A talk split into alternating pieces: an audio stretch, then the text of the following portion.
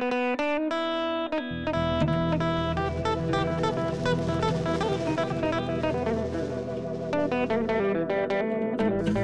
is onze gefrituurde aubergine op een volkoren flatbread met eivar, uh, peterselie vinaigrette, een crumble van gefrituurde venkelzaad, uh, korianderzaad en mosterdzaad.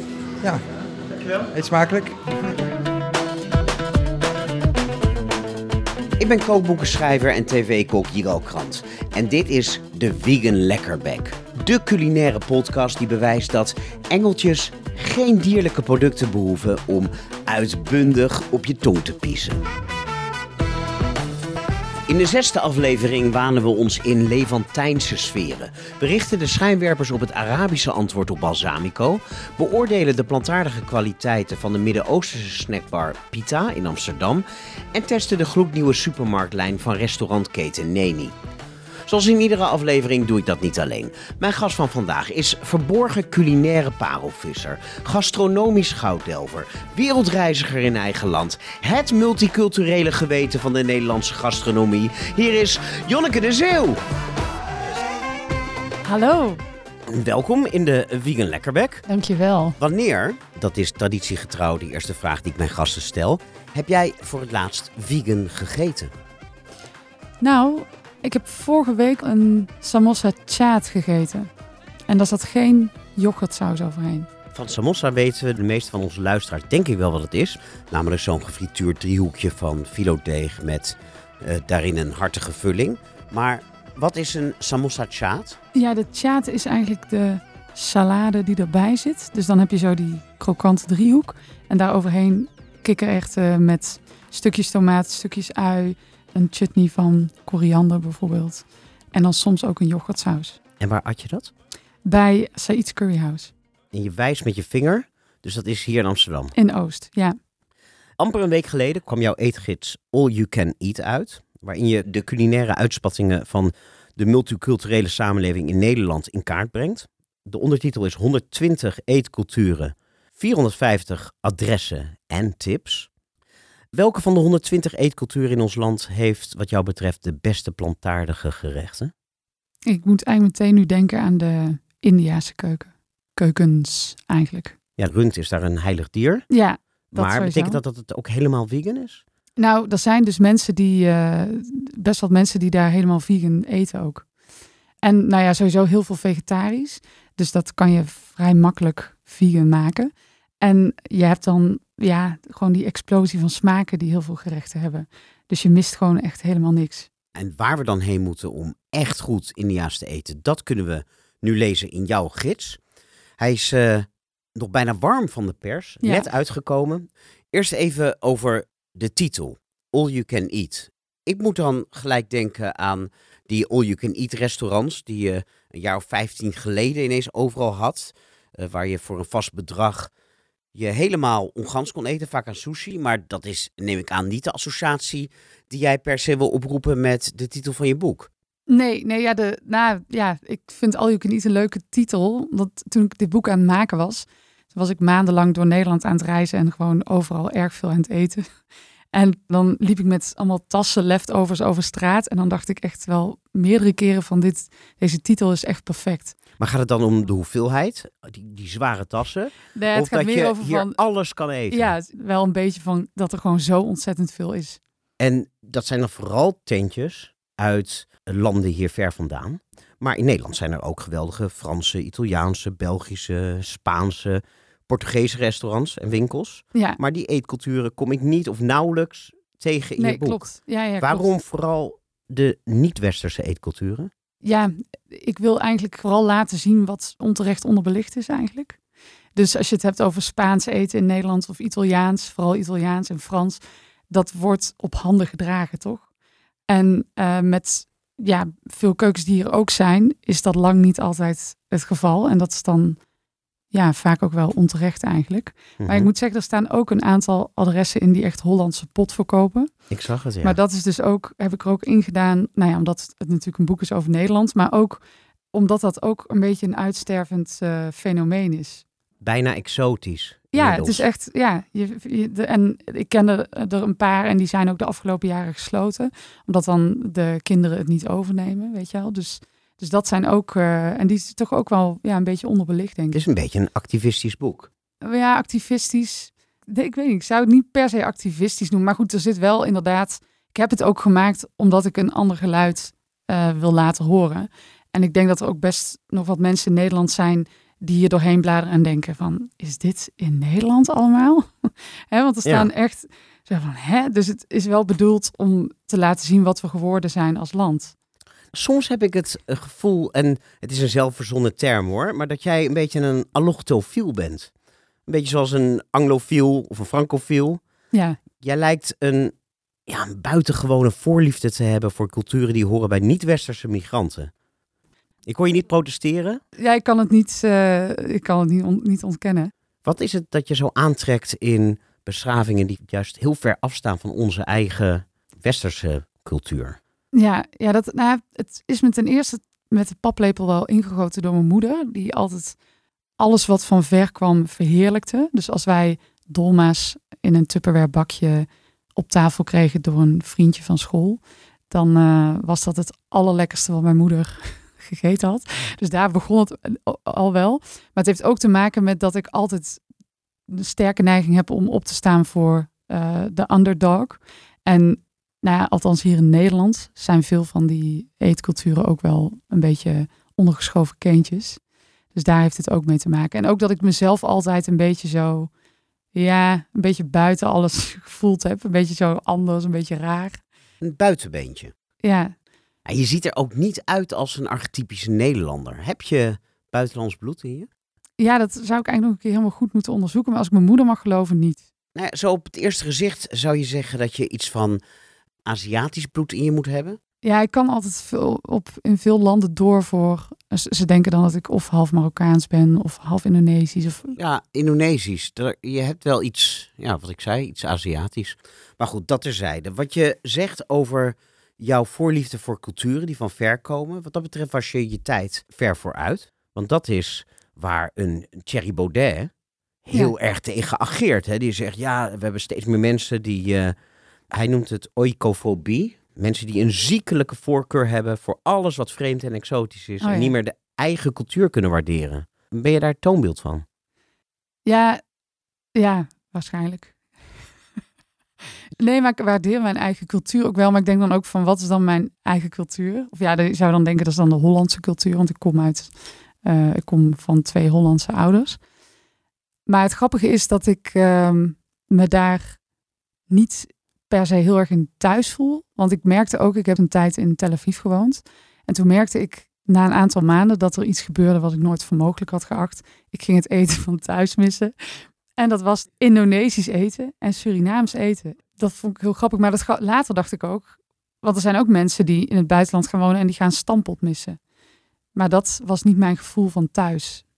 Dus mijn thuisgevoel eh, eh, ligt ergens anders in. Dus dat is gewoon eh, wat het is. Ja. Ja, nee. Maar ik denk, het heeft ook te maken met iets dat ik al van jongs af aan meegekregen heb om op te staan tegen onrecht. Het gaat bij mij eigenlijk om, eh, ja, om emancipatie en om eigenlijk alles wat niet krijgt wat het verdient. Snap je? Ja, dus toch een strijder. Ja, ja in die zin wel. Ja. En tegen dat culinaire onrecht trek jij ten strijde. En dat doe je, zoals het een, een culinair journalist betaamt, met je pen. ja. De pen is immers machtiger dan het zwaard. In 2017 startte je onder het alias van Mooncake een foodblog, waarin je onderbelichte niet-westerse eetentjes een podium gaf. Je werd ook uitgeroepen tot foodblogger van het jaar meteen. Ehm, anderhalf jaar geleden voegde je daar een vlammend pamflet aan toe. All inclusive aan de keukentafel heette dat. ja. Over ons culinaire landschap en wat er allemaal gebeurt en wat er fout gaat. Ja. En je maakte je sterk voor meer kennis en respect voor elkaars eetcultuur. Ja. Nou, als dat boekje als het ware de theorie was, dan is er nu het dikke praktijkboek. All You Can Eat, een culinaire reisgids met 450 adressen door heel Nederland. En dan vraag ik me af, Jonneke, wat is alles overziend de rijkste, meest diverse stad van Nederland? Mm, ja, goede vraag. Nou, ik vind vanuit mijn oogpunt Rotterdam de beste. Omdat het progressiever is dan Amsterdam? Ja, omdat ik daar echt al de potentie van wat wij allemaal uh, hebben in dit land, zie je daar helemaal van alle kanten tot bloei komen. Kijk, hier in Amsterdam is ook verschrikkelijk veel goed. Maar het leuke vind ik dat je in Rotterdam culturen ziet blenden op een manier die je nog nergens anders in Nederland ziet.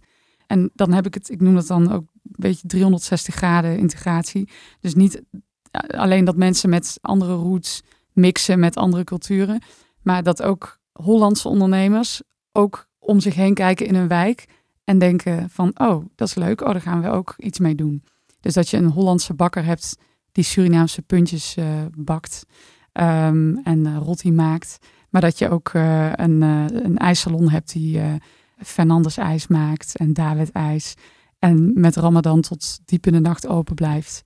Dus de culinaire integratie is daar veel verder gevorderd. Ja, want het, wat daar ook is, kijk, als je in Amsterdam kijkt, dan zie je ook mensen die bijvoorbeeld Hollandse roots hebben en die een hele andere keuken koken.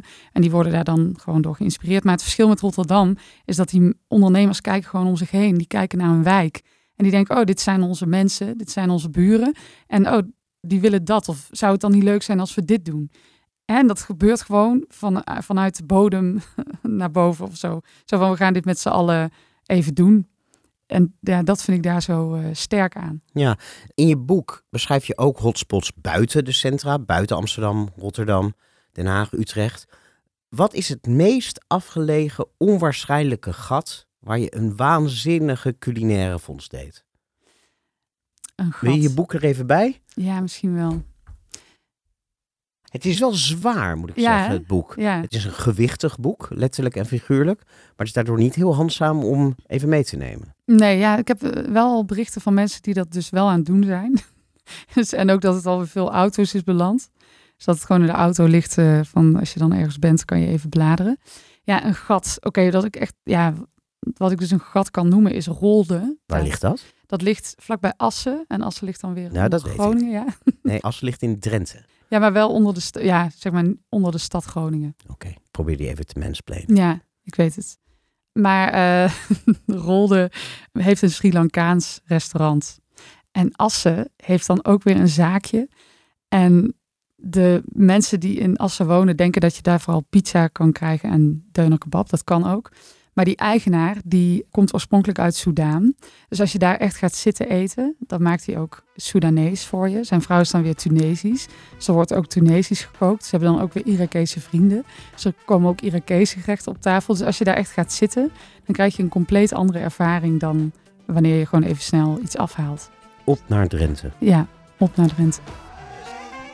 Nu alle luisteraars weten wie jij bent, kunnen we in één keer door naar het eerste onderdeel van de podcast. Waarin we de diepte ingaan over één gerecht, één ingrediënt of één product. Zoals alle gasten mocht jij zelf dat hoofdonderwerp kiezen.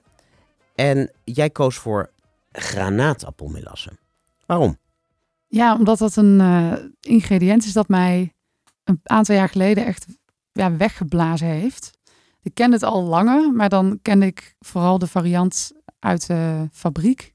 En toen heb ik een keer uh, een hele pure variant geproefd die door iemand zelf gemaakt was. En dat was bijna als een, uh, een goede wijn. Zo lekker en zoveel ja, smaaknuances.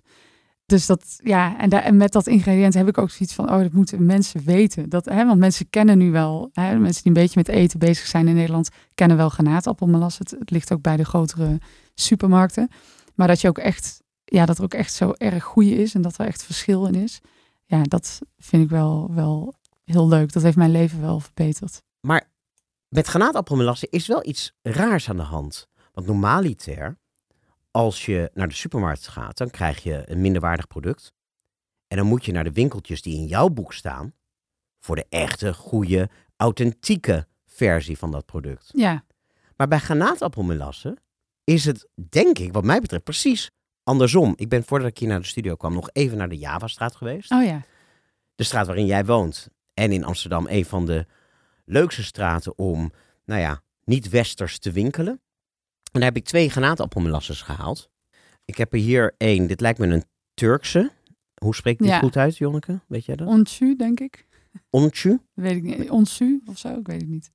Voor 3,49 Ja. voor 700 milliliter. Dus voor een liter is dat eh 4,99 euro. En ik heb er hier een van Serra. Dat klinkt heel Italiaans, maar het komt uit, even kijken, volgens mij ook Turkije. En daar krijg je 340 milliliter voor 2,99 euro, dus 8,79 euro. Nu zegt de prijs niet alles, maar de granaatappelmelasse die je in de supermarkt koopt, die is van Soek, van Nadia en Marijn. Mhm. Twee collega's van ons. Jij hebt samen met eh, Nadia ook in de jury van het Gouden Kookboek gezeten. Ja. Die granaatappelmelasse, die kost per liter 55 euro. Ja. En waar zit dat nou in? Als je bij de ingrediënten gaat kijken, dit is 100% ingekookt granaatappelsap. Terwijl zowel bij die van Serra als van Onchu, het eerste ingrediënt, even kijken, waar heb ik het? Andere kant van de fles, glucosesiroop is. Ja. En bij Serra is dat ook glucose. Ja. En dan, oh, ik heb zulke slechte ogen. Hier, ik wijs hem aan. Wat staat hier? Glucose, granaatappelzuur, zuurtregelaar, kleurstof, conserveringsmiddel. En bij zoek zit er helemaal niks in. Geen conserveringsmiddelen, Nee. geen kleurstoffen. En dat is dus het rare. Die koop je in de Albert Heijn, in de supermarkt. Ja. Terwijl je in de zogenaamd authentieke winkeltjes, bij jou in de straat, eigenlijk een nepproduct koopt. Ja, nee, dat klopt. Ja.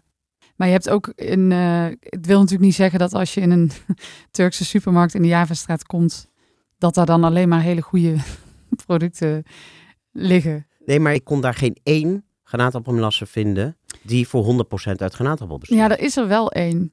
Ehm, maar ik weet, ja, ik weet niet in welke winkel je geweest bent, maar er zit zo'n beetje aan het begin van de Javastraat, als je vanuit het spoor onder het spoor doorgaat, aan je linkerhand zit een Turkse supermarkt en die verkoopt een merk en die is echt erg goed.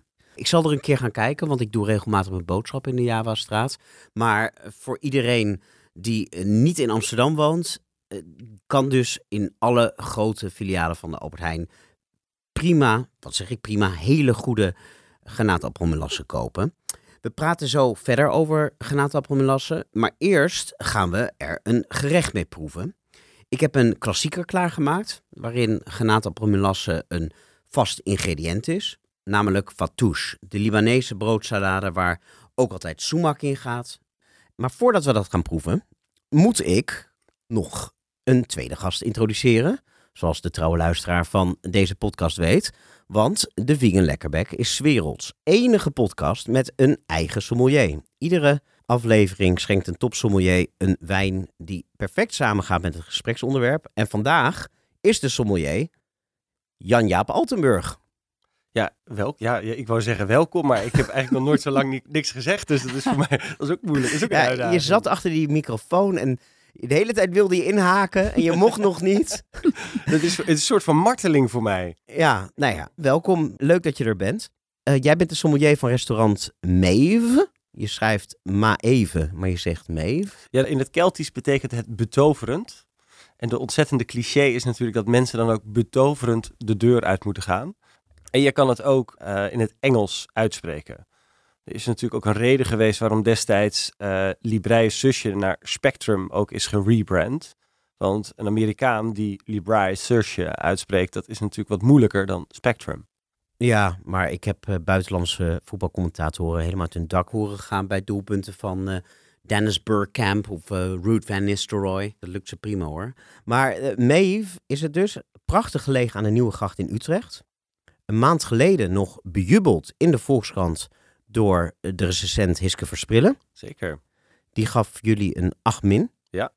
Was je er tevreden mee? Het is beter dan de vorige keer dat ze geweest was. Ja, maar dat was niet in Maeve, hè, maar bij jullie eh, chef Tommy Jansen. Ja, ik werk al zes jaar samen met Chef. Eh, en ze is ook een keer bij ons vorige bedrijf geweest. Wel alle credits aan Hiske, want ze kan op een hele toch wel leuke, sierlijke manier ook wel iets naar beneden schrijven. Waardoor ik het wel waardeer. Alleen dit was natuurlijk een positief stuk. En ja, weet je, zoals het vaak gaat. Je, tenminste, ik liep naar tafel en ik god, ja, nou ja, ik ga wel even water vragen. Ik had helemaal geen zin. Ik denk, ik ga wel naar tafel. En toen vroeg ik, wil je plat voor bruiswater? Toen, toen keek ik er recht in de ogen. Ik dacht, oh god, daar heb je er. En dan gaan alle alarmbellen af.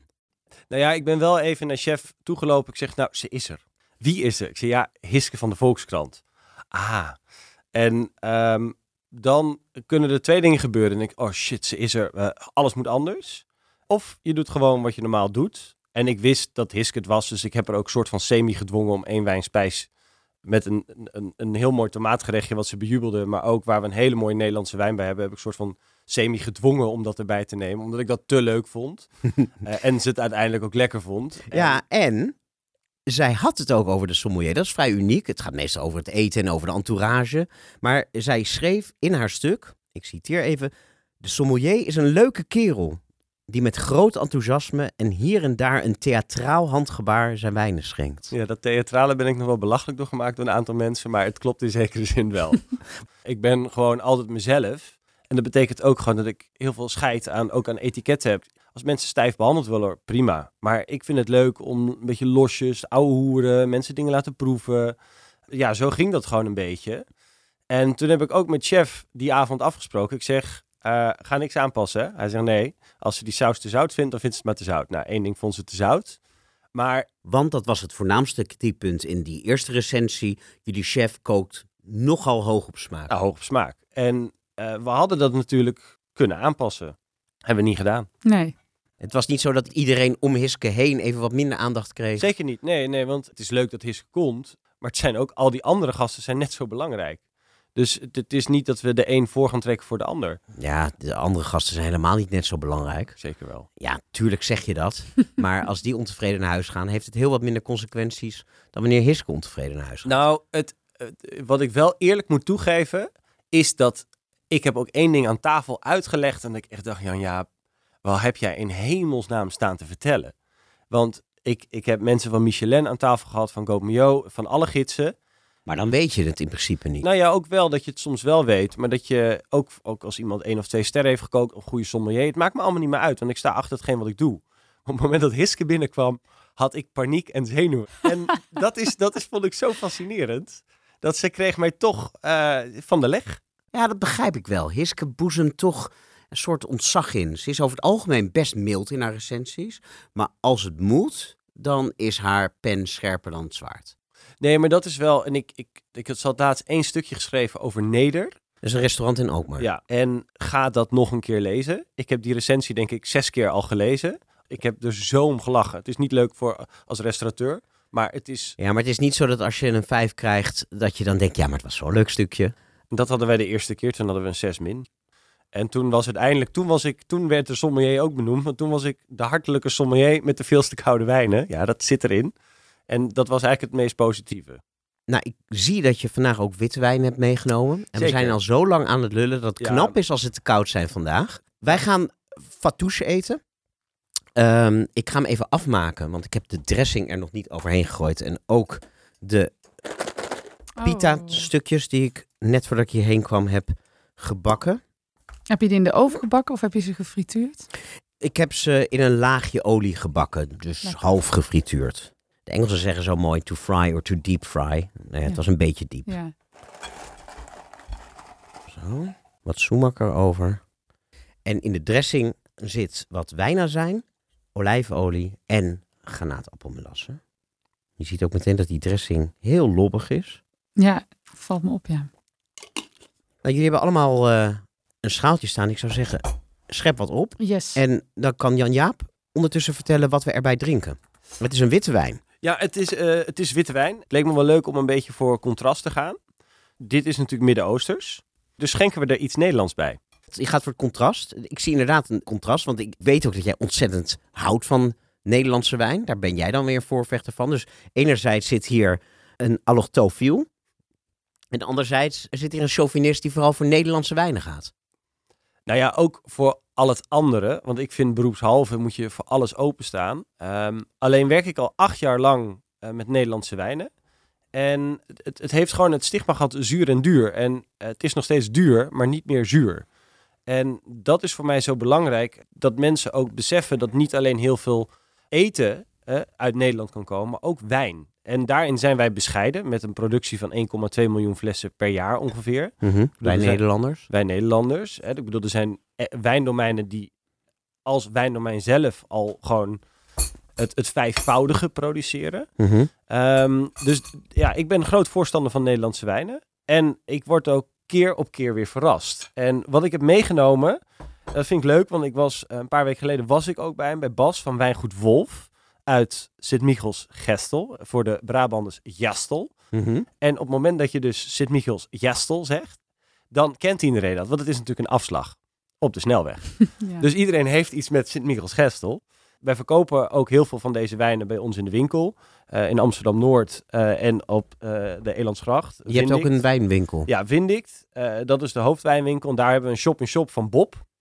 Eh en Bob is... eh, wij hebben eigenlijk met Bob, Bob? Nederland... Je gaat je wijnwinkel toch niet Bob noemen? Dat is alsof je een afklikkliniek Lazarus noemt. Nou, het, het, het leuke is, Bob staat voor beschermde oorsprongsbenaming. Een Dus beetje als is- AOC in Frankrijk Ja. of eh, Dus- DOC in Italië. Dus dat is de Nederlandse variant ervan. En nou, daar verkopen dus deze wijnen. Maar nog belangrijker, en dat is ook het stukje duurzaamheid. Ik heb Sauvignac meegenomen. En nou, hebben jullie allebei als van Sauvignac gehoord? Nee, ik nee, ik ken best wel wat Nederlandse druivenrassen. Nederlandse, maar die hier veel worden gebruikt. De Solaris en de Johanniter. eh de Regent. Maar Sauvignac zegt me helemaal niks. Nee. En ehm, heb je ooit een keer Cabernet Blanc gedronken? Vast wel. Maar Nou, Cabernet Blanc is dus ook zo'n Nederlands druivenras... wat heel veel karaktereigenschappen vertoont van Sauvignon Blanc. Alleen, het is een druivenras wat ooit is gecreëerd met intentie begin jaren 90... om dus goed te gedijen in een koeler klimaat. Alleen eh, wordt het ook ietsje warmer en de wereld verandert. Dus is Sauvignac de opvolger van deze druif. Hoef je dus veel minder bij te spuiten. Maar vertoont wel die kan die groene tonen vertonen. Dus eigenlijk een beetje, willen we het vergelijken, Sauvignon Blanc Light. Nou, het heeft fantastische zuren. Eh, het heeft kruidigheid. Het heeft een beetje dat lavas, tomatenbladachtig, maar allemaal wel heel mooi gedempt. En met name zeg maar die zuren eh, met die granaatappel, het brood. We hebben natuurlijk een salade, dus je wil ook weer niet een te zware wijn. Leek mij juist wel een hele interessante combi. nou, we ehm, gaan de proef op de som nemen. Ja. Eerst even wat van de salade, toch? Dat is Ja. de volgorde. Het is gefrituurd brood toch lekker, hè? Alles uit de frituur is lekker. Ja. Dat is vanochtend even snel in elkaar gedraaid met de groenten die ik nog in mijn groente laat liggen. Of op het aanrecht. Want tomaten bewaar je natuurlijk niet in de koelkast. Maar je merkt dus dat hij gewoon meteen lekker die dressing oppikt. Hij ligt echt in het verlengde van de salade. Smaken blijven heel mooi overeind. Het, zelfs het gefrituurde brood, die Ja. crunch. En wat kost nou zo'n wijn? Want Nederlandse wijn is wel relatief duur. Mm, deze verkoopt hij aan het domein, maar dit, dit zal rond de 20 euro liggen. Maar daar maakt hij ook maar 1400 flessen van. Dus omdat hij zo weinig produceert, verkoopt hij dit ook alleen maar op zijn wijndomein zelf. Maar voor welk bedrag kan een consument een echt lekkere Nederlandse wijn drinken? Ik denk dat je vanaf eh 10 tot 15 euro zeker al een goede Nederlandse wijn kan vinden. Eh, en daarbij geldt, vind ik ook altijd, je kan beter maar minder drinken en meer betalen voor iets beters, dan minder betalen en meer drinken. Words to live by. Tuurlijk, maar waarom zou je Nederlandse wijn kopen als je voor een fractie van het bedrag een wijn uit Noord-Frankrijk kan kopen die minstens even goed smaakt? Zeker waar, 100%. Ehm, alleen eh, denk ik ook dat als wij met z'n allen ook Nederlandse wijn een kans geven, dat het ook kan groeien. En het is de laatste jaren echt gegroeid. Nou, in Nederland hebben we natuurlijk heel veel gedoe met stikstof en eh veeteelt. En volgens mij ligt de oplossing al in het verschiet. Koeien eruit, wij ranken erin. Want in Nederland hebben wij heel veel plekken die uitermate geschikt zijn voor wijnbouw. Maar niemand luistert naar mij en ik blijf het maar roepen. Ik denk dat in andere landen mensen wel heel erg een reden hebben om hun eigen wijn te kopen uit hun eigen land, omdat ze dan zo heel trots zijn op hun eigen wijncultuur. En ik denk dat veel eh, mensen in Nederland dat niet zo Nee, voelen. wij zijn niet trots op die wijncultuur. En ik ben gewoon trots op al die wijnen die, die in Nederland gemaakt worden. En er zijn zoveel mensen die zo gedreven zijn. En die moet je in de spotlight zetten. Die moet je een podium geven. En ja, hè, dat is ook het, als je naar het buitenland gaat, krijg je dus ook hè, altijd buitenlandse kazen. Waarom moeten wij in Nederland altijd maar een internationaal assortiment? Groot Ja. fan van kaas, maar we hebben heel veel Nederlandse kazen. Ja. Dat geldt ook voor Nederlandse wijn en zoveel andere producten. ja, maar dat is echt een typisch Nederlandse beweging, hè? Hier Alles van ver is beter. Ja, nou ja, Dat, dat is een beetje jouw mantra, Zeker. Janneke. Is Ja. het dan ook als bij wijn dat je toch een voorliefde hebt voor wijn uit Azerbeidzjan of uit eh ja, toevallig Libanon? heb ik een eh, hele bijzondere Georgische wijn thuis eh, eh, liggen in een rek. Maar die hebben jouw flesje. ondersteuning niet meer nodig. Dat is de bakermat van de wijn, eh Georg. Ja, maar die, de wordt toch, als ik het daar dan over heb, dan... eh, ja, mensen hebben hier toch een, dan zo'n beeld van eh, Frankrijk, Wijnland, Italië, Argentinië. Jullie verschillen dus echt heel erg in waar jullie je mosterd vandaan halen. Ik hoop toch dat het een beetje Ja, maar, to- botert maar toch tussen ook jullie. weer niet. Want jij bent ook bezig met iets wat onderbelicht is, een podium te bieden. Ik denk dat we En allebei, ja, ook, we ja. zijn allebei bezig om ergens voor op de bres te gaan. Waarvan we denken, Ja, de, de massa gelooft er niet in, maar wij wel. ja, zo van wat ongelooflijk dat nog niet iedereen dit... Ja, toch? en zo dat- hebben dat- we allebei. Ik ja. denk dat jij ook het, het, de mening deelt dat wij al heel vaak voor gek uit zijn gemaakt. Dat je denkt, nog heb je haar, heb je haar weer met, eh, met, al die, eh, met al die verschillende keuzes. Komt hij weer met zijn Nederlandse wijnen? Nou ja, dus dat, dat komt helemaal goed tussen jullie twee. Ja, Ik wil door weer over granaatappel. Maar nog één vraag, kort. Ik weet inmiddels dat het lastig is voor je, maar probeer het kort te Want? houden. het ligt in lijn eh, der verwachting, als we niet eh, met z'n allen stoppen met vlees eten, dat het hier toch steeds warmer gaat worden. Is dat goed nieuws? En dat hoor je meestal. Is het goed nieuws voor de Nederlandse wijnbouw? Nee. Eh, dat is niet het antwoord wat de meeste mensen ook verwachten. Ik zal het kort houden. Ehm, ik ben er ook weer een boek over aan het lezen. Maar wij, wij hebben steeds meer te maken natuurlijk met de opwarming van de aarde. Maar dat resulteert in climate chaos. En dat zijn de extremen in klimaat die wijnbouw moeilijker maken. Zelfs als de gemiddelde temperatuur hier hoger wordt, krijgen we meer hagelbuien, krijgen we meer ineens heel veel regen, dan weer droogte. En dat is helemaal niet goed. Nee, dat is niet goed. Een constante is fijn, want een goede wijnboer kan ook wijn maken in slechte jaren. Maar die extreme, die maken het uitdagender en moeilijker. En het is natuurlijk gewoon niet goed dat de wereld in zich heel opwarmt. Dus kijk, de kennis en kunde is inmiddels in huis, waardoor we zoveel kunnen, dat de, juist dat het grootste probleem is. Dus als alle luisteraars nou vanavond zo'n fatouche maken, vegan, en daar een Nederlandse wijn bij schenken, in plaats van die schotel met vlees en een wijn vanuit Chili, dan helpen we ook de Nederlandse wijnbouw Zeker. en de wereld. Maar ook weer niet te veel, want anders dan heb ik weer geen Nederlandse wijn. Normaal gesproken kon je het hele jaar bestellen, maar door corona is Nederlandse wijn zo populair geworden daarna, omdat we allemaal het gingen waarderen, dat ik er echt Ah. tegenaan liep dat ik gewoon, dat, ik kon het gewoon niet meer bestellen. Het was op. maar Ik dat was gewoon vanuit de Support Your Local. Support Your eh, Local achtige- heb je echt een soort van movement gekregen, ook dat Nederlandse sommeliers gewoon naar de wijnboer gingen, want die konden niet naar het buitenland. En het is een soort van kantelpunt geweest, waardoor we allemaal met de neus op de feiten werden gedrukt. Nederlandse wijn is here to stay en het is ook nog eens verdomd goed. En deze wijn, vertelde je, is alleen te koop bij de wijnboer zelf.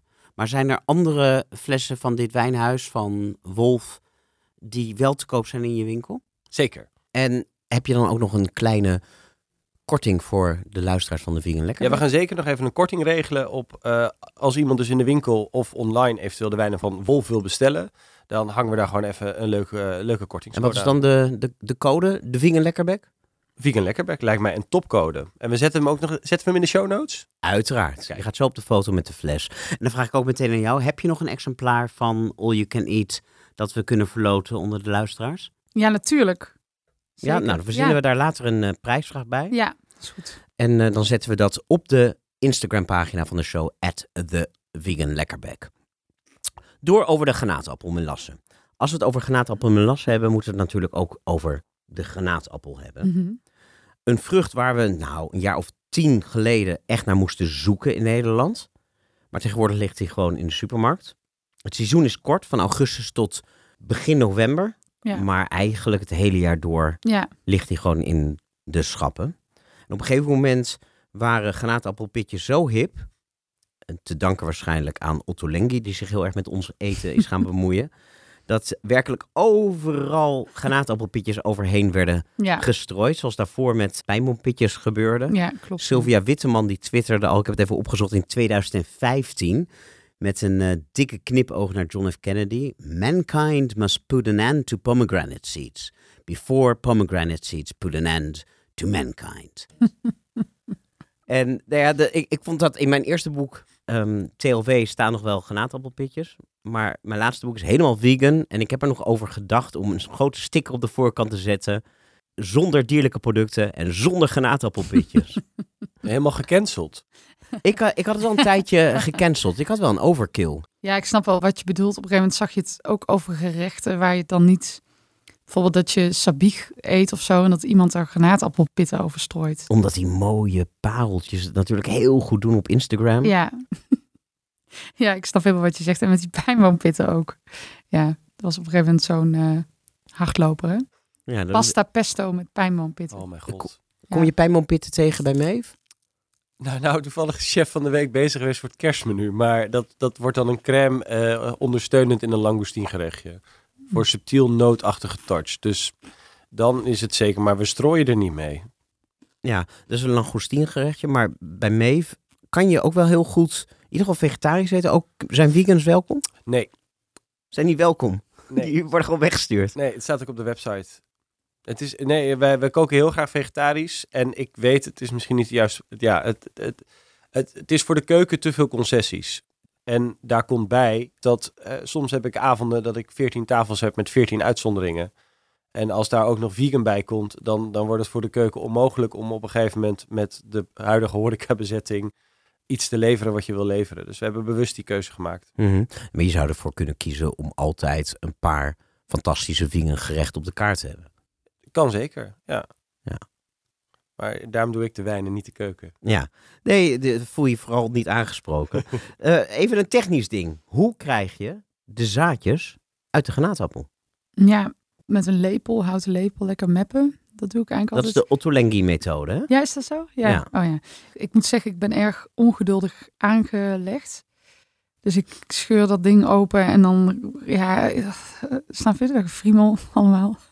dus dan ben ik, ga, ben ik gewoon heel ruw. En dan zie je vaak nog dat er dan van die witte vliesjes nog achterblijven. Dan moeten die er weer uit. Daar is een heel simpele methode voor, hè? Wat dan? Ze even onderdompelen in water. Die pitjes die zijn zwaar, die blijven op de bodem liggen. Ja, En zeker als je ze even in je handen een beetje, ja. want ze, ze kunnen best wel wat hebben, heen en weer schudt, dan komen al die witte vliesjes naar boven Naar drijven. boven. Oh, nou, dit gaat mijn leven echt veranderen. Weer een lifehack. Ja, Ja, want ze zijn ook niet poreus, dus dat water tast de pitjes niet aan. Dus, Nee, en daarna leg je ze even op wat, eh, wat keukenpapier. oké. Zijn ze weer droog. Jouw liefde voor granaatappelmelassen ontstond toen iemand zelf granaatappelmelassen maakte met granaatappel. Heb je het Mhm. daarna ooit zelf geprobeerd? Nee, nooit zelf gemaakt. Nee, ik heb Nee. vanochtend nog even Nadia gesproken van Nadia Marijnsoek. Ja. En zij zegt ook, ja, je kan het zelf doen. Je moet wel heel erg oppassen dat je bij het uitpersen van die pitjes, dat je niet te veel bitter meeneemt. Want die vliesjes die erin Ja. zitten, die zijn heel bitter. En daarna gewoon op een laag vuurtje in een koperen pan lang laten staan tot het helemaal indikt en helemaal stroperig wordt. Het enige is, je moet dan wel echt zorgen dat je zure granaatappels hebt.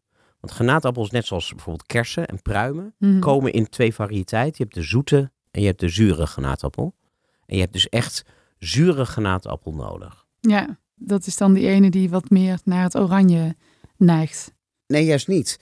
Tenminste, niet bij granaatappel. We zijn heel erg geneigd om bij het uitkiezen van fruit altijd voor exemplaren te gaan die het donkerst van kleur zijn. Hè? Want die zijn zoeter en dat klopt vaak ook wel. Als je tostomaten aan de tak koopt, dan zitten er altijd wel één of twee eh, tomaatjes tussen die wat eh, valer van kleur zijn. En die zijn inderdaad altijd wat zuurder. Maar bij granaatappels is dat niet per se zo. Ook omdat een van de zoetste, volgens mij Turkse variëteiten, Ja. juist een gele schil heeft. Die is vaak veel zoeter dan de felrode granaatappel. Oké, nou good to know. Een goede tip. Ja. Is er, want jij wilde het hierover hebben, Mhm. dus ik kan wel allemaal verhalen vertellen en vragen stellen. Maar wat, wat wil jij nog kwijt over granaatappelmelassen? Ehm, ja, wat ik aan kwijt wil is dat ik mensen echt aanraad om gewoon een paar flessen in huis te halen.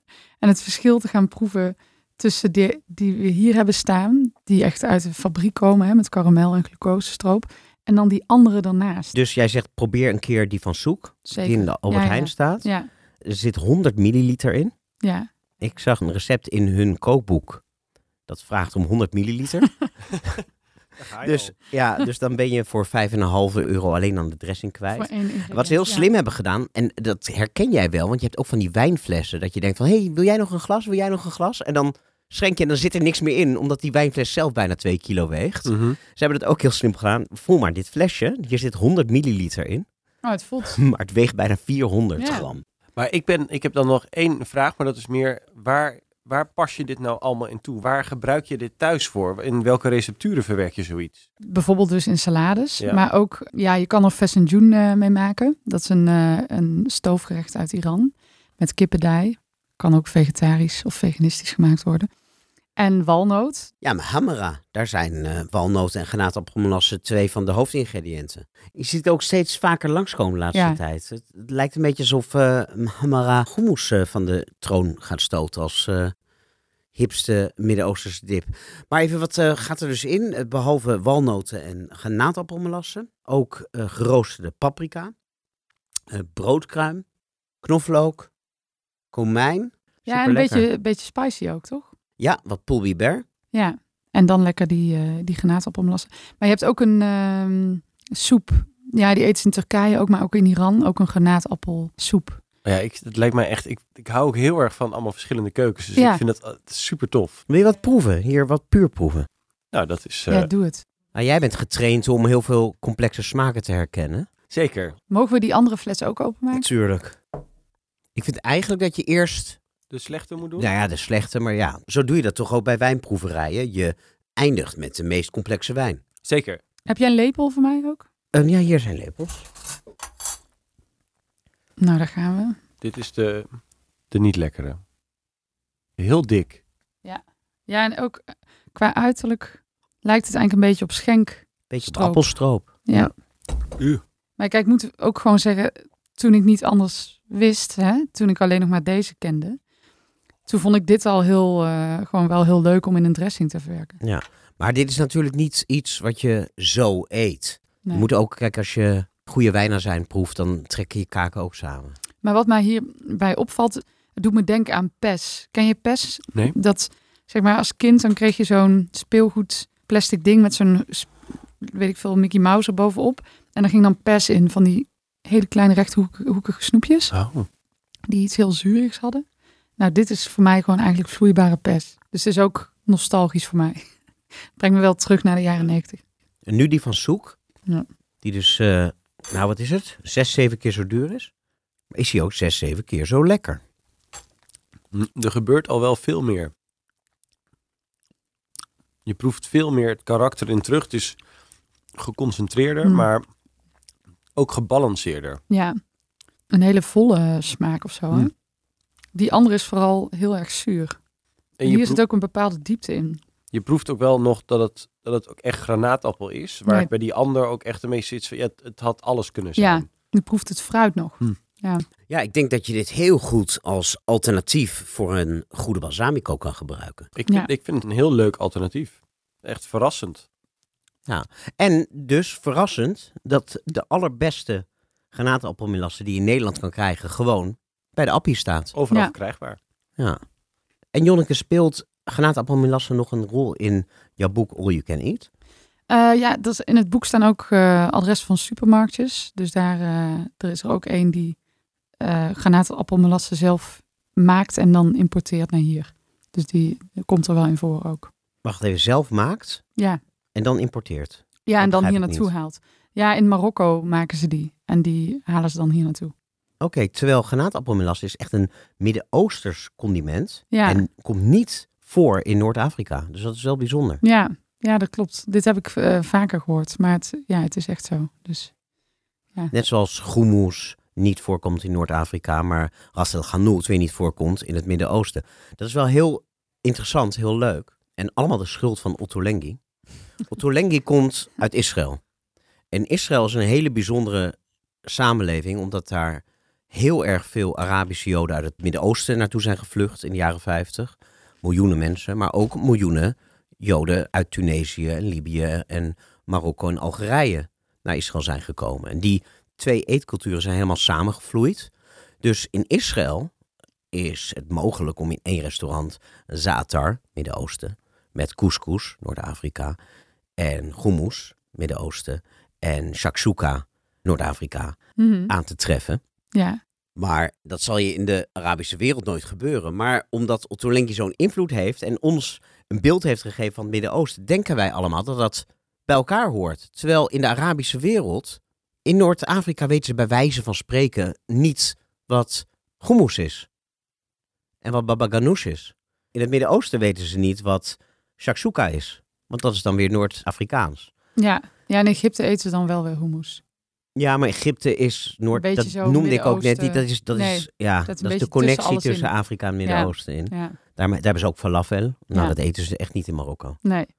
En het grappige is, in Israël heb je dan natuurlijk ook Joden die komen uit Oost-Europa.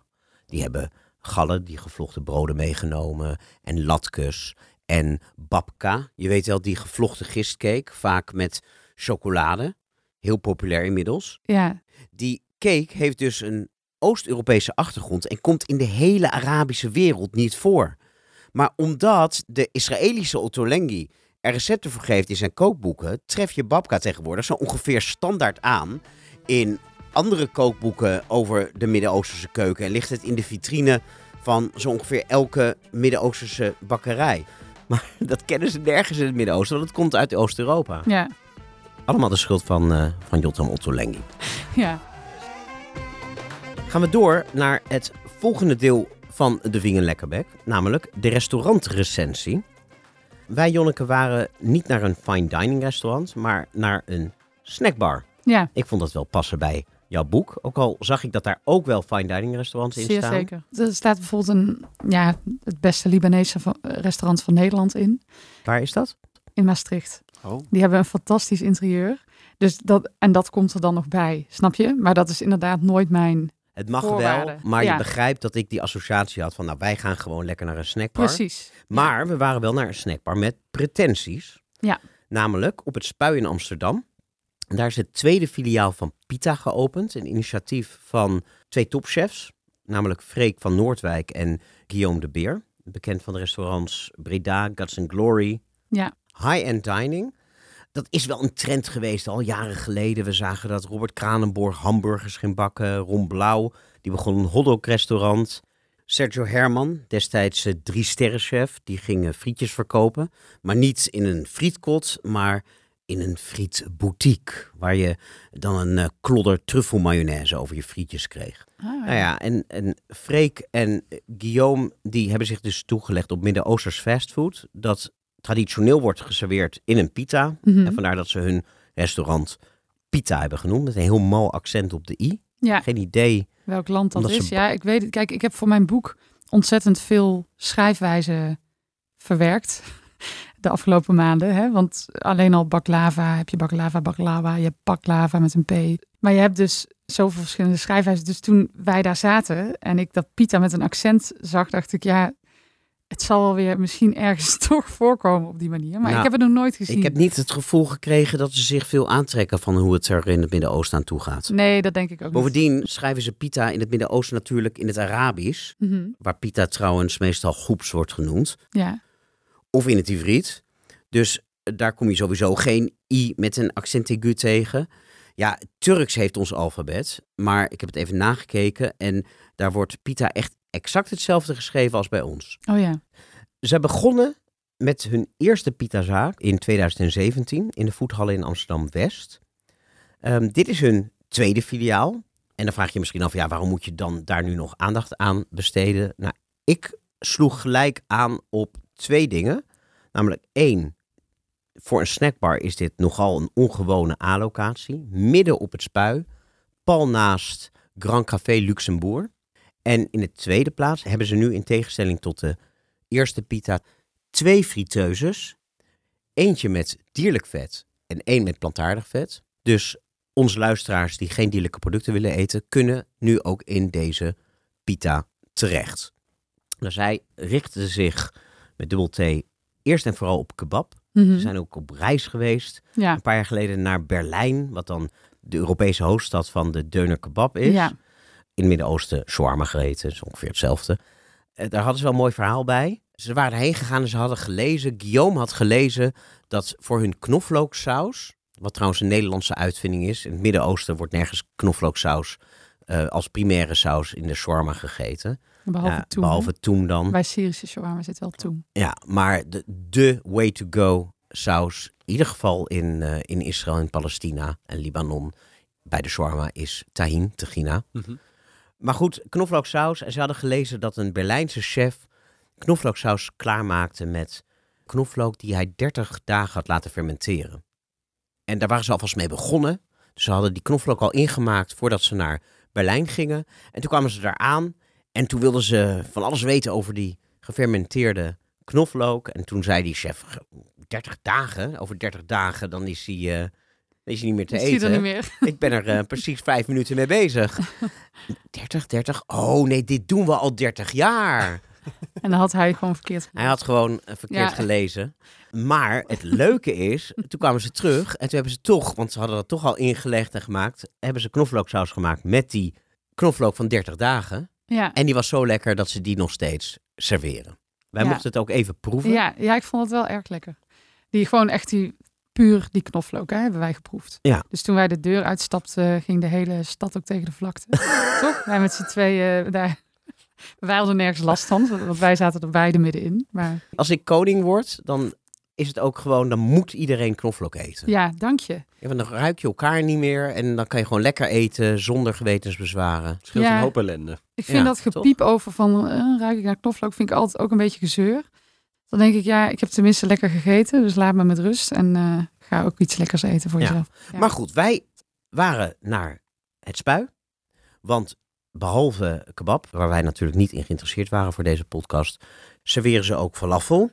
En ook een pita met aubergine. Ik moest meteen denken aan sabich, maar dat bleek het niet te zijn. En we kwamen daar binnen en de manager kwam ons gelijk tegemoet. Toen bleek, en dat was eigenlijk een beetje de eerste tegenvaller, dat de falafel niet vegan is. ja, Terwijl klopt. die, Ja. jij hebt een aantal adresjes in je boek. Even kijken, voorin staan de beste falafeltentjes. Het zijn er 1, 2, 3, 4, 5, 6, 7, 8, 9, 10, 11. Nou, ik durf mijn eh, hand ervoor in het vuur te steken dat de falafel daar allemaal vegan is. ja, Maar hier dus niet. nee. En dat had te maken met twee dingen. Eén, de pita, wat helemaal geen pita was, Ja. was niet vegan. Want wat was het? Het was een soort luxe hamburgerbroodje, maar dan een beetje Turks brood. Het was eigenlijk, eigenlijk moeten zij gewoon pide heten. Ja, het was een soort In pide. plaats van pita. Die was ingesmeerd met ei. Om Aha. hem mooi te laten glanzen. Maar hij had ook nauwelijks een pocket, want we hebben gevraagd of we zo'n pita mochten zien. En dat mocht. Maar ze snijden gewoon het broodje in tweeën en openen het. En snijden dat broodje niet helemaal door, waardoor je een soort pita-idee hebt. Maar het is helemaal geen pita. Nee, En niet vegan, het broodje. Maar ook de saus, namelijk hun tahinsaus, die voor, schrik niet, 6% uit tahin bestaat. Dat proef je niet eens terug. nee, dat proef je niet. Ze ik. gebruiken Nee. yoghurt. Ehm, dat kan, maar toen ik vroeg van, nou, kan je dat dan een beetje aanpassen voor ons? Toen was het antwoord eigenlijk nee. Maar dat ging vooral ging ook over het brood. Dus, Ja, dus we konden gewoon letterlijk niet de, een eh platbrood krijgen wat dan wel vegan was. Ja, want ze hadden aubergine. En de aubergine kwam in een platbrood. Wat eigenlijk ook geen platbrood bleek te zijn, maar gewoon een tortilla. Maar wij vroegen van, kunnen we dan de falafel daarin krijgen? En daar was eigenlijk ja, gewoon het antwoord nee. Nee. Ik vind het nog steeds zo raar dat dat brood gewoon niet... Dat, dat, dat het daar al begon. Ja, dat het geen pita was bedoel je? Of? Nou, ook al misschien dat het de pita geen pita was, maar dat de pita dan ook nog eens niet vegan is, omdat er dan per se ei overheen gelakt moet worden, zodat het Instagrammable is.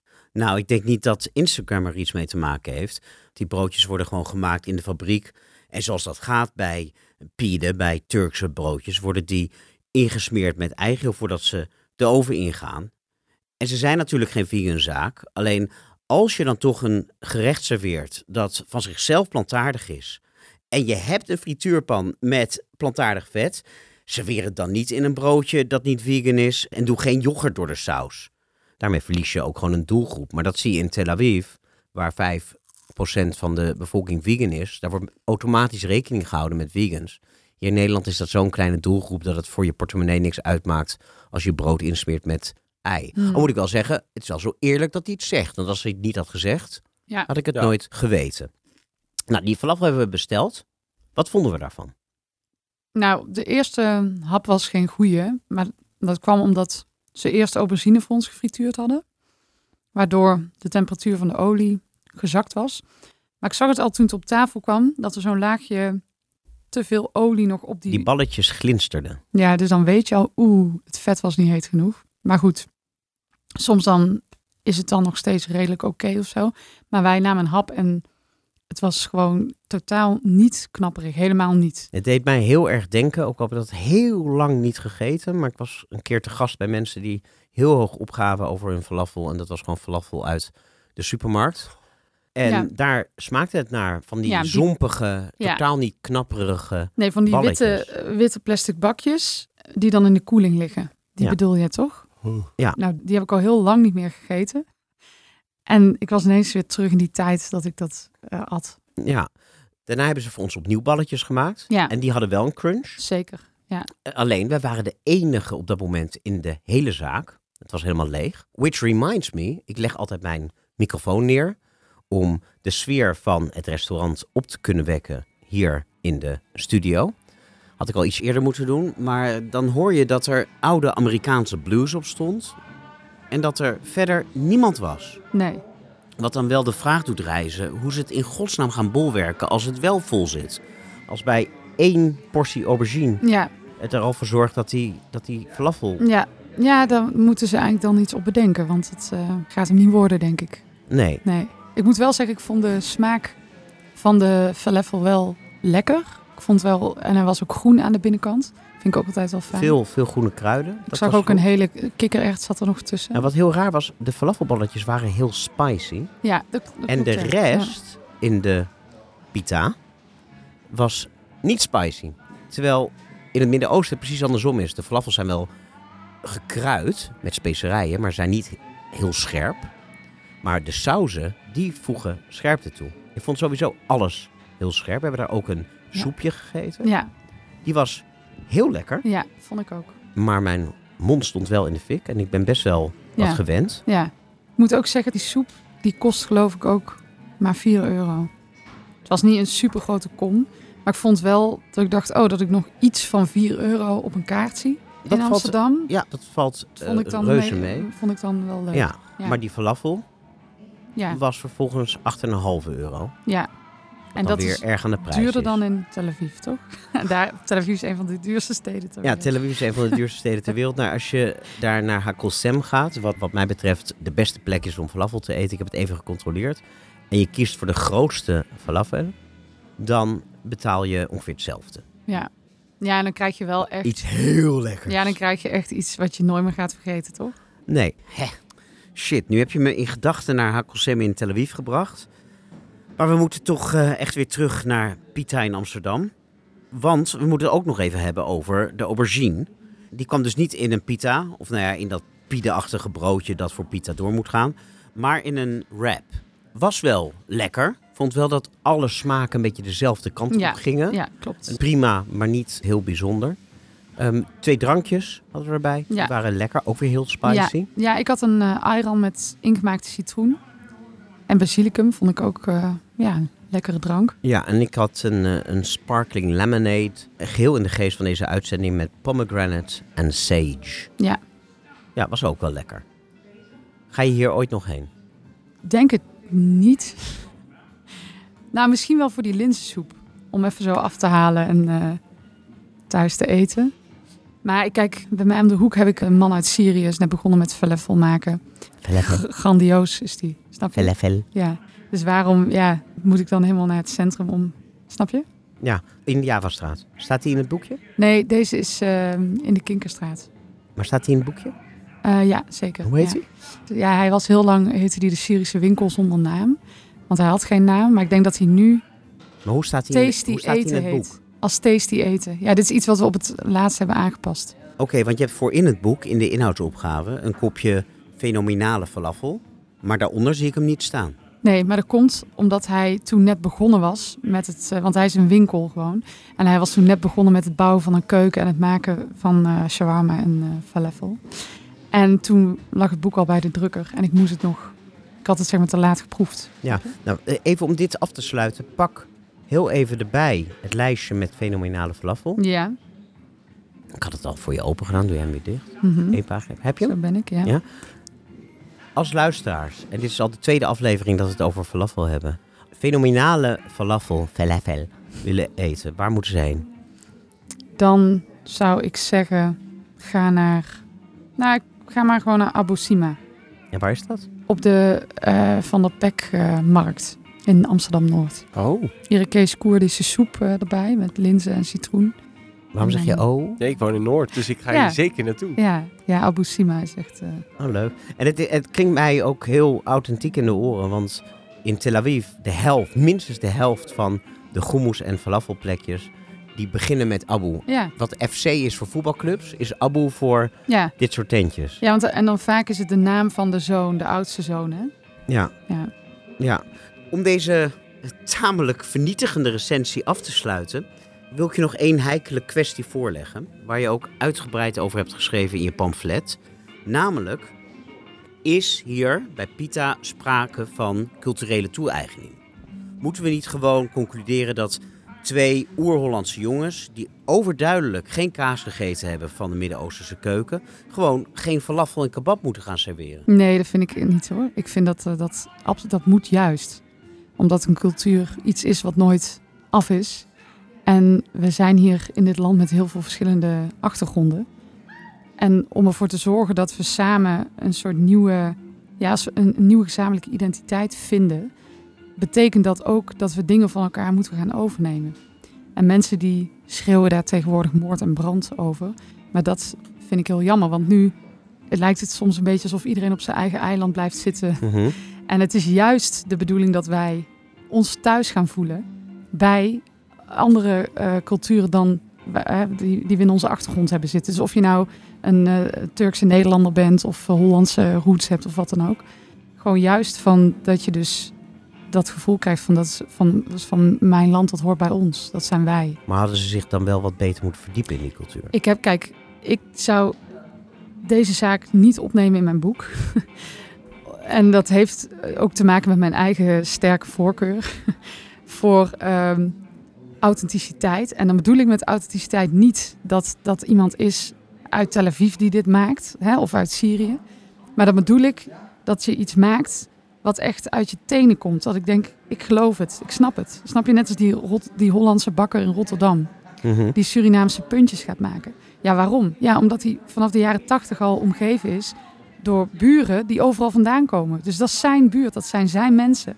En die mensen vroegen heel de tijd aan hem... ik heb een waarom, ik heb die broodjes nodig. Kan jij die niet voor ons gaan maken? Die man is naar Suriname gevlogen, die is die broodjes gaan maken. Dan is het iets van uit de, eh, vanuit de bodem naar boven, snap je? Maar niet iets van, oh, dit is nu een eh, hype... en daar springen wij even op in... en kreeg toch de indruk met weinig Kennis van Eh, zaken. nou, wat ik altijd jammer vind, en dan heb ik het niet alleen over, ik heb het nu niet specifiek over dat zaakje pita, maar in zijn algemeenheid in de culinaire wereld in Nederland mis ik gewoon heel erg van dat we het doen met wat wij hebben en wie we zijn geworden. Uiteindelijk gaat het erom dat je dus dingen doet met liefde en aandacht voor het product. Dat je je ergens in verdiept. Ja, En dan mag je uiteindelijk best je eigen draai geven aan een authentiek recept. Leuk zelfs. Maar als je niet eerst begrijpt wat een recept betekent voor de mensen, waarom het na honderden jaren is wat het nu is, dan moet je er vanaf blijven met je tengels. ja, ik vind het ook belangrijk om te experimenteren en, de- en Jawel, dingen maar te doen. als je iets niet eerst beheerst, dan ja, kan je er ook ik vind het wel mee- leuk als, als je dan met iets beters komt. Ja, en beter dan het origineel, waarvan we dus legio adresjes eh, tegenkomen in jouw gids, dat was het zeker niet bij Pita. Nee. Dan zijn we alweer aangekomen bij het slotstuk van deze aflevering van de Vegan Lekkerbek, het rare vegan ding. Deze week zijn dat maar liefst zes artikelen. Het gaat om een nieuwe supermarktlijn van Neni, het restaurant naast het Olympisch Stadion in Amsterdam, dat gerund wordt door een Oostenrijks-Israëlische familie onder leiding van Gaya Molcho. En zij is een beetje de Ottolenghi van Duitsland en Oostenrijk, waar ze heel invloedrijk is. Ze heeft ook ongelooflijk veel restaurants. Neni in Amsterdam is één van de restaurants, maar ze heeft restaurants onder die naam in Wenen, Keulen, München, Zurich, Parijs, Berlijn, Kopenhagen, op Mallorca en dus in Amsterdam. En in een aantal landen, in Duits sprekende landen, heeft ze ook allerlei producten in het supermarktschap, zoals zoek hier. En nu voor het eerst in Nederland bij zeven Albert Heijns, grote Albert Heijns in Amsterdam. En moet ik even spieken, dat is in de Bilderdijkstraat, Sarvatistraat, Utrechtse straat, het Scheldeplein, het Gelderlandplein, het Osdorpplein en Land van Concagneplein. Voordat mensen nu denken van, ja, het is weer Amsterdam. Dit is een test. Als dit goed gaat lopen, en als wij het goed gaan recenseren misschien, dan gaat Albert Heijn dit in alle winkels in Nederland doorvoeren. Het zit in van die plastic bakjes waar je heel vaak Midden-Oosterse salades in ziet. Ik heb hier baba ganoush. Dan hebben we hier kikkererwten salade. Bakje 3 is bulgur salade met linzen. Oosterse beluga linzensalade. En tenslotte, hoe kan het ook anders, twee keer hummus. Hummus naturel met olijfolie en kikkererwten. Nou, dat het met kikkererwten is, dat lijkt me nogal logisch. Maar ik denk dat ze de topping fijn. bedoelen. Ja, Ik zie bovenop geen olijfolie, dus dat zit er door waarschijnlijk. Oh, dat ja. is eigenlijk niet de bedoeling bij hummus. Nee. En ik heb hier hummus, ik zeg hummus op zijn Hebreeuws.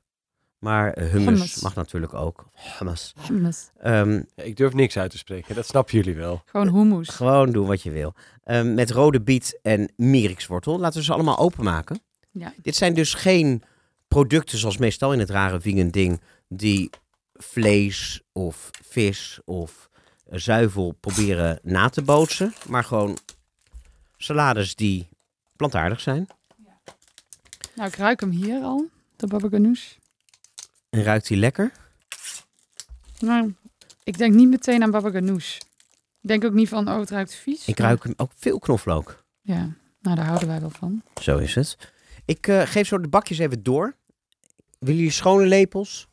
Nee. Ik zou zeggen, wij eten gewoon uit de bakjes, toch? We eten uit de bakjes. En ik heb in de Javastraat, toen ik daar was om de granatenprumelassen te kopen, gelijk ook maar een Turks brood gekocht om de hummus mee uit de bakjes te vegen. Dank. Goed gevangen. Ik ben wel heel erg benieuwd naar de hummus. Ja. Wat mij meteen opvalt bij de hummus is dat hij niet die korrelige structuur heeft die veel supermarkthummussen hebben. Ik vind dit niet slecht. Ja, ik ben blij dat hij niet eh, zuurig is. Ik ga meteen door met de rode bieten en mierikswortel hummus. Wel een leuke combi. Ook al vind ik eigenlijk dat hummus nooit een kleurtje mag hebben of een smaakje. Nee? Nou, ik vind deze ook wel aardig. Ook best lekker. Ja. Hm. Nu is het brood ook ontzettend lekker. Ja. Ja, maar ik vind het... ehm, die hummus en ook die bietenhummus, ze hebben allebei wel natuurlijke smaak. Dus niet een... Dat je denkt, wat is dit nou? Of, huh? of Ondefinieerbaar. Ja, of te, te zuur of... Nee, het is gewoon wel... Ik vind die mierikswortel echt heel lekker. Geeft echt meer diepgang. Mhm. Ik heb eh, de bulgur salade geproefd. Wat vond jij ervan? Ja, die vind ik dan wel weer een beetje Hm. chemisch. en er, is, ja, er zit een smaak in Hij is heel zoet. die ik niet helemaal kan... eh, er staat op de achterkant wel dat er abrikoos in zit. Gedroogde Oh, dat maakt het zoet dan. Oh, Ja. Nou, ik vond dat nog lekker in vergelijking met de kikkererwtensalade. Nou, dan moet ik als laatste aan die kikkererwten. Mhm. Nou, Die zijn heel droog. Ze zijn hard, Hard en droog. droog en... Nee, die, die- ik kan me voorstellen dat je dit Je zal dit zelf kopen. weer ergens doorheen doet. Proef komijn ook. Dat is Maar- echt de grote gemene deler hier. Maar als je dit koopt, als je even tussendoor snel iets wil lunchen en denkt ook koop even die kikkersalade, dan moet je wel een beetje huilen, denk ik. Toch? Dat, dat dit dan je lunch is. Ja, je moet in ieder geval flink kouwen. nou dan hebben we nog één of twee salades te gaan. Even kijken. We hebben de Ja? linzen. Ja, neem jij even de linzen. Ik wil hem ook van je. Oh, heel sappig. Ook zoet. Ja, erg zoet, ja. En ook heel, heel al dente. Nou, en de baba ganoush? Oh ja, met maar liefst 11% tahine. Dat is wel meer. Ja. Dan de saus bij pita. Nou ja, hoeveel procent aubergine is de vraag. Al deze salades kosten 3,39 euro. Hm. Oké. Nou, proef wel echt een gerookte smaak. Oh nee, dit doe ik echt zelf. Jongens, Ja. koop een eh, aubergine. Het is te veel. Leg hem in het vuur. Ja, nee, dat weet ik. Ik heb baba ganoush gegeten die zo ontzettend goed en lekker is. En dan is dit echt niks. Maar als je denkt, beredeneert vanuit de supermarkt baba ganoush, dan is dit denk ik nog... Dan heb je hier tenminste een gerookte aubergine smaak. Ja, en je hebt wel stukjes aubergine. Ja, Het is niet helemaal babyvoeding. nee. Dus de conclusie, beide soorten hummus zijn gewoon, Best gewoon heel oké. Erg lekker. voor, zeker voor supermarkt hummus, heel lekker. Ja. Hopelijk komen die eh, overal te liggen. En de rest van de salades, ja, beginners baba ganoush. Ja, maar ik moet wel zeggen, ik zou wel, mm, ja, bijvoorbeeld die linzensla die ook een beetje te zoet is en gek. Ik zou dan toch ook nog wel fijn vinden als ik dit ook kon kiezen tussen van die vieze sandwiches in zo'n driehoekverpakking in de Albert Heijn. Het kan altijd erger. Ja, Maar ik- in alle onbescheidenheid, die, die fattoush salade die midden op tafel staat, ja, is denk ik toch het lekkerste hier. ja, zeker. Zelf gemaakt. Ja. Kleine moeite, altijd het beste. Nou ja, het is soms best wel handig om even snel iets te kunnen halen. Ja. Maar haal inderdaad een van deze twee soorten hummus, een lekker stuk brood, wijntje open. En eh, je komt de dag wel door. Perfect. ja. Nou, daarmee eh, zit de zesde aflevering van de Vegan Lekkerbek er alweer op. Nog even de oproep voor de luisteraars om allemaal een kijkje te nemen op de Instagram-pagina van de Vegan Lekkerbek. En die natuurlijk te volgen. Het adres is at Lekkerbek. Daar vind je alle info over wat we vandaag besproken hebben, inclusief het recept van de uh, fattoush, de prijsvraag om het boek van Jonneke All You Can Eat te winnen, informatie over de wijn. Ik zet jou zo even op de foto met de fles, zodat mensen als ze naar Bob gaan meteen naar de juiste fles eh, kunnen lopen. Laat daar op eh, Instagram ook je feedback, vragen, verzoeken en tips achter. Mocht je het nou net zo leuk hebben gevonden om naar deze reclamevrije, want dat is hij, hè? dat is bijna geen één podcast meer. Jij maakt ook een podcast over wijn. Ja, Is die reclamevrij? zeker. Hartstikke goed. Alright. Maar ja, heb je daar evenveel plezier aan beleefd als wij alle drie? Geef hem dan alsjeblieft even vijf sterren. Waar je hem ook beluistert op Spotify, op iTunes. Ben je hoogstens 20 seconden mee bezig en het kost helemaal niets. Eh, Koos en Frank, bedankt voor de gastvrijheid. We nemen al onze afleveringen op bij Microphone Media in Amsterdam-Oost. Jonneke en Jan-Jaap, jullie waren een te gek koppel. Dank jullie wel voor het komen. Cheers. Dan ga je. Dan ga je.